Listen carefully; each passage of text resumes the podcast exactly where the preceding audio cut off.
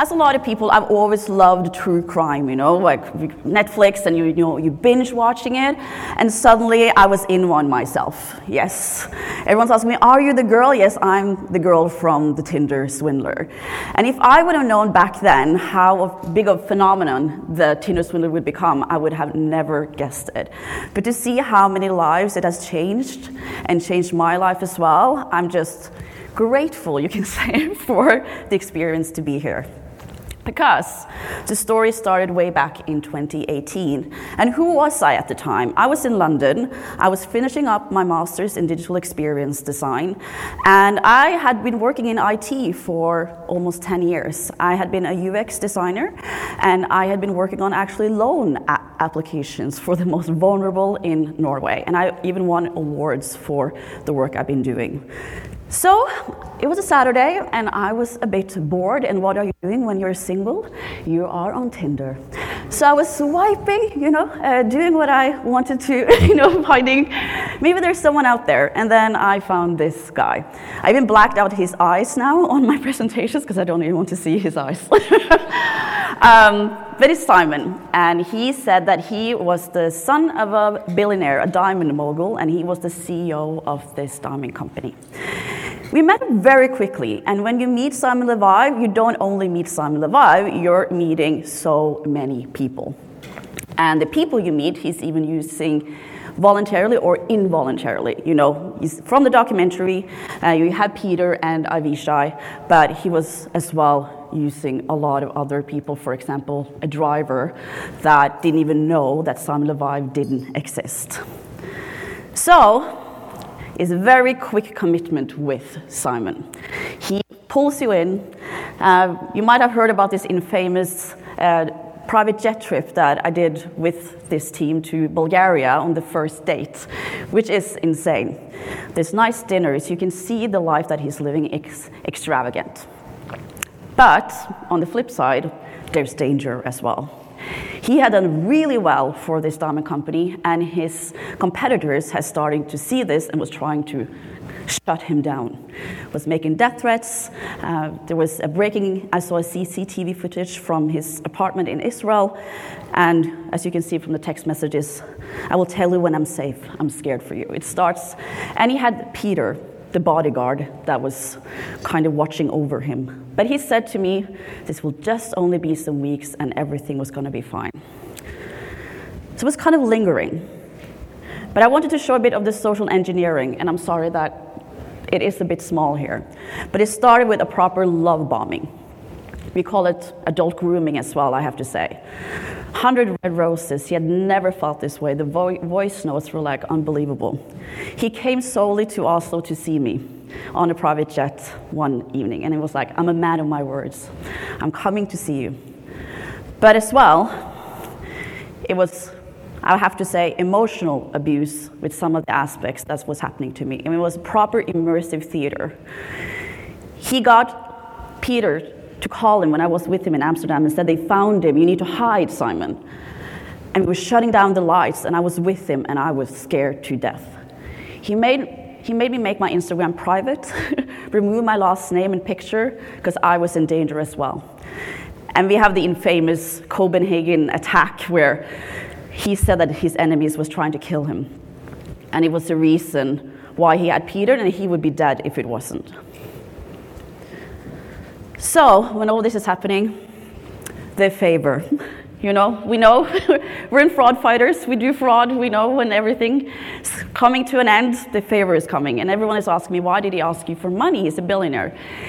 The request or the favor wasn't for money, it was for security. He said that his enemies had found a way to track him by the use of his card, and if I could just borrow my identity and my card so he could travel untraceable, and he, they couldn't find him. It was just for a short period of time. At this point in time, he was my boyfriend.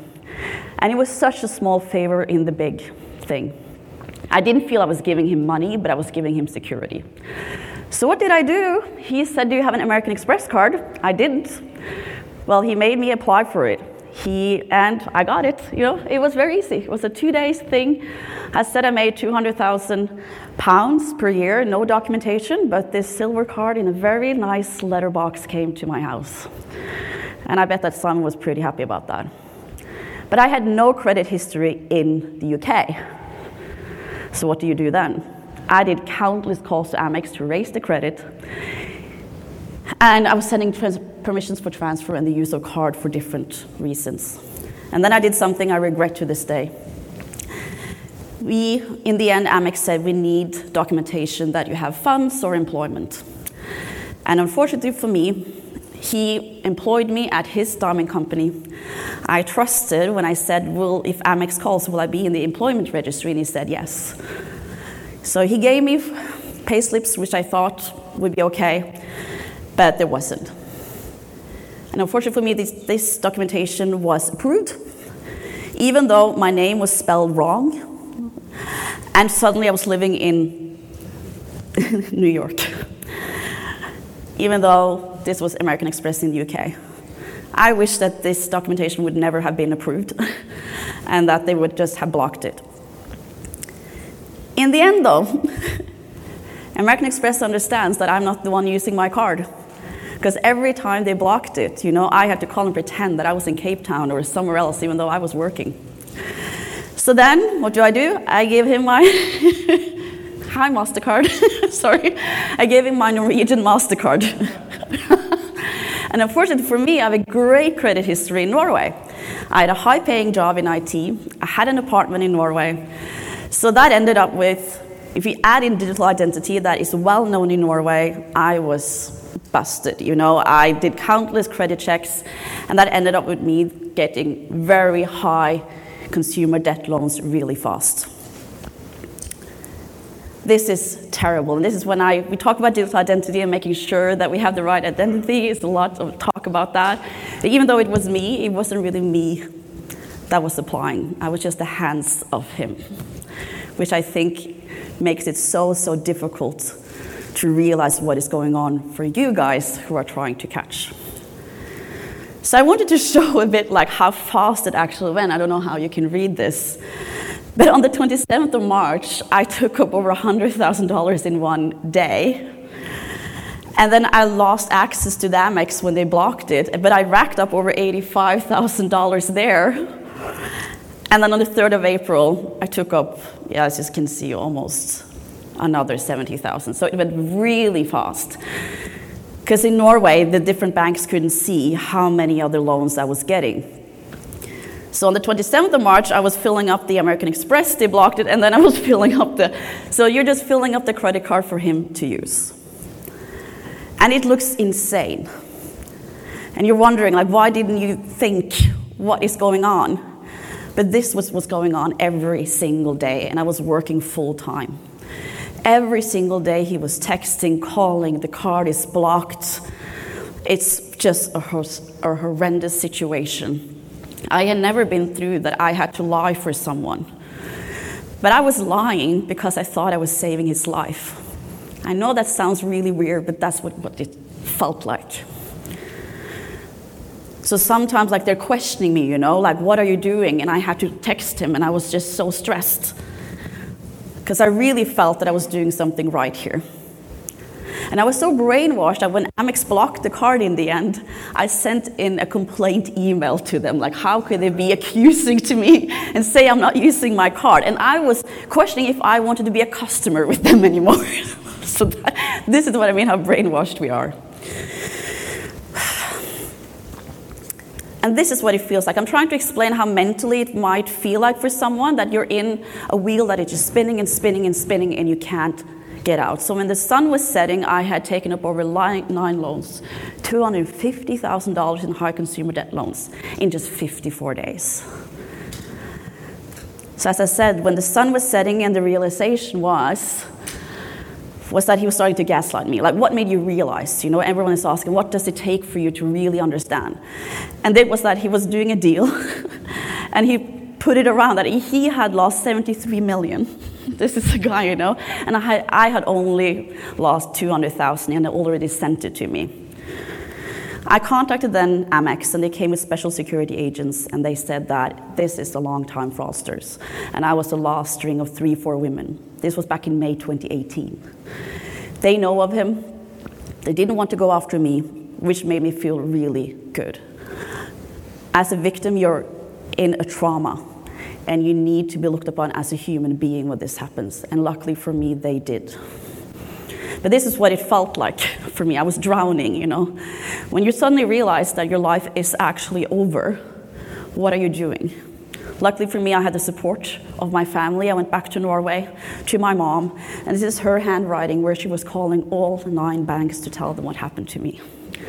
You need proper support, and I'm so lucky that I have family that was there for me when I needed it the most. Because when I in the end blocked Simon after going to police in Norway, I started getting these threatening messages and emails. And I think one of them here is really important to see. We know you, your family, your friends. He is not alone. So now everyone is talking about Simon Leviev. He can't do this by himself. So I was put into acute psychiatric ward in the end because I didn't know what to do. My mom took me there. But the banks were still saying that I'm so sorry you're in a bad situation, but you still need to pay the invoices that I sent to you, even though that is impossible. So, how did it go so wrong? In my opinion, there are three aspects here. It's the lending practices in Norway, which was way too easy. We talk about friction, this was frictionless. It was so easy. Even I said to him, I'm almost scared how easy it is to get loans in Norway without security. No wonder people goes bankrupt here. And I was just thinking that he must be so happy seeing this. Yeah, continue, Cecilie. And with the digital identity, I was left with all the responsibility for the loans because I had signed it, and the digital identity, that's me. And Simon was saying, like, no one cares as long as they get their money because he could use my credit card all over the world and hand it without a single question. So what now? How to get justice? I think one of the biggest reasons why I'm on stages is this message I got back in 2019 from a Norwegian lawyer saying that they have seen people take their own lives just based on high consumer debt. And then I can only imagine how it would be when it comes to fraud, when it's not even your fault. So I went to the media. What do you do? Thank God for me to have to say. I managed to create and be the foundation of two documentaries about this guy. There's a third as well, and I'm hoping that we can soon be done with making documentaries about this guy and just put him to jail. That would be the best for me. But this went viral all over the place. And you know, you get feedback, and I'm on stages, and you get a lot of great things people are saying about the work you're doing. But there's a flip side to this. There's a lot of judgment, there's a lot of victim blaming. And I think it's one of the key reasons that he's still out there. Because with fraud, I feel there isn't kind of a clear criminal for everyone. I'm a gold digger. I am naive. It's not, it's not Simon's fault that I'm naive. Even some is saying that Simon should hold TEDx talks for men on how to treat women, which is just insane. Sam Leviev is now as well he is still on TikTok and on Instagram, verified with his fake identity, and are putting out TikToks that the media might hate me, but the public loves me. Thank you for your love, because everyone wanting to take selfies with them. We're making these criminals celebrities, and then you're left with the blame. He's not a fucking magician, as one of these people are saying. He's a criminal who's making death threats. He is dangerous. But what about him? Was he ever in jail? If you could see at the end of the documentary, he was in jail for less than a year because of a fake passport, and then he was sent to Israel for some stuff that he did back in 2011. But not a single European country asked to get him extradited. And by that, all the cases were dropped. And of course, he's been out now for three years, still defrauding people. I've done everything in my power, but there has been some glitches, I have to say, in the justice system here. So what about police? I said I went to Norway and I went to the UK. I talked about the fake documents. That was a mistake. I became a suspect with the UK police. They came to my apartment with a search warrant. The most traumatic thing I've ever experienced. I had to go into questioning as a suspect with the police as well in person. I had to have a lawyer. I was so scared that I was going to get indicted. And even when he was jailed in Greece, I didn't get any information. Because they said, You're being treated as a suspect. I can't chase this currently, so he can't give me any information about the guy who's made death threats to me. So I had to wait until it was in the public domain before I got to know anything.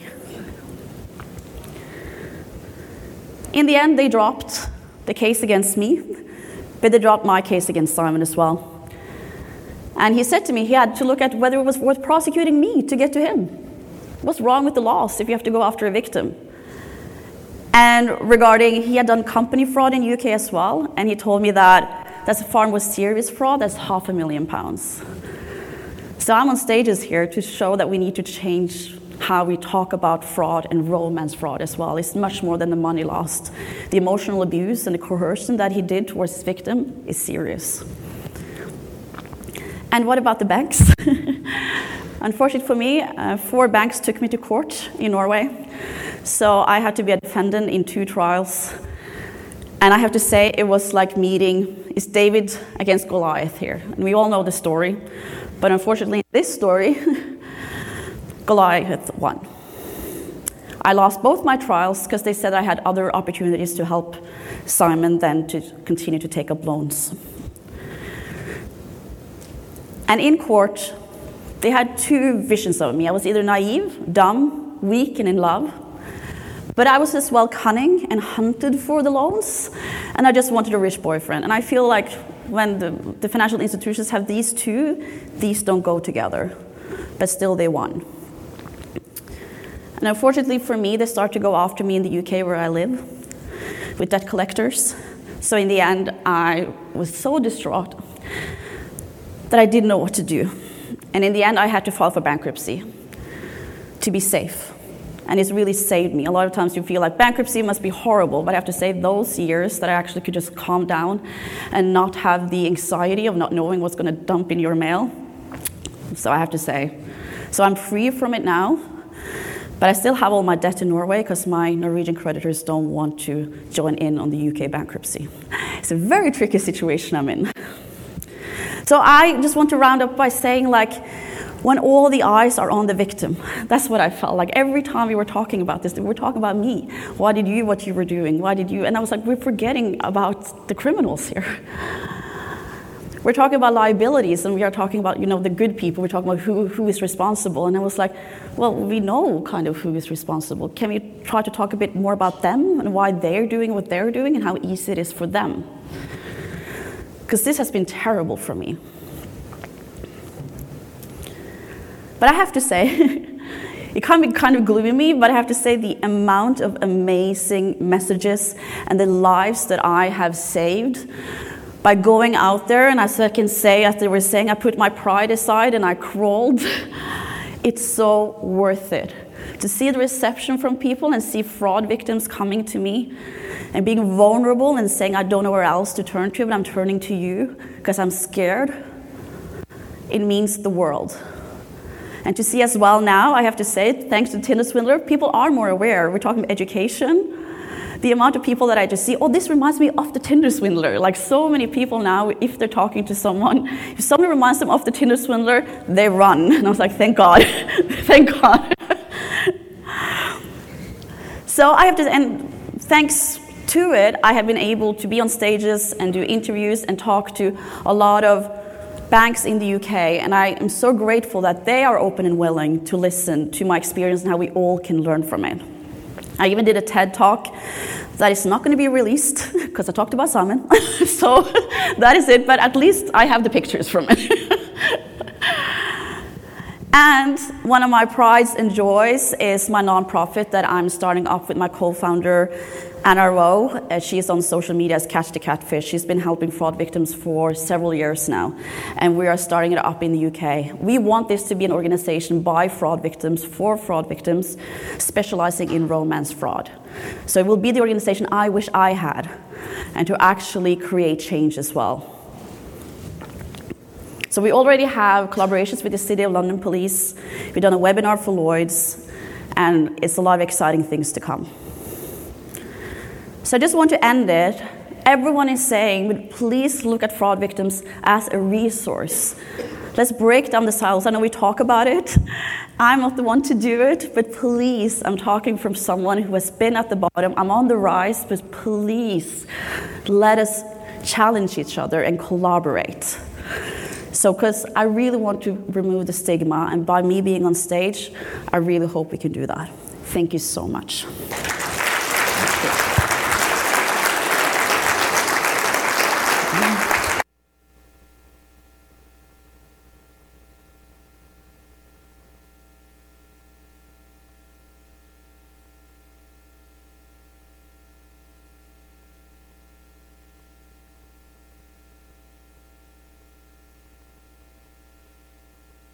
Question?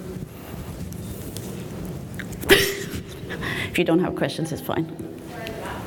Um, I'm just curious, if you have any advice for, or anything that you felt like the banks could have done to stop this I, I think, as, as I said, I'm just wondering because my main bank in Norway, they saw all the funds going in and out, and I know that I talked to several of you yesterday about, you know, seeing changes in patterns. It was a clear change in my pattern.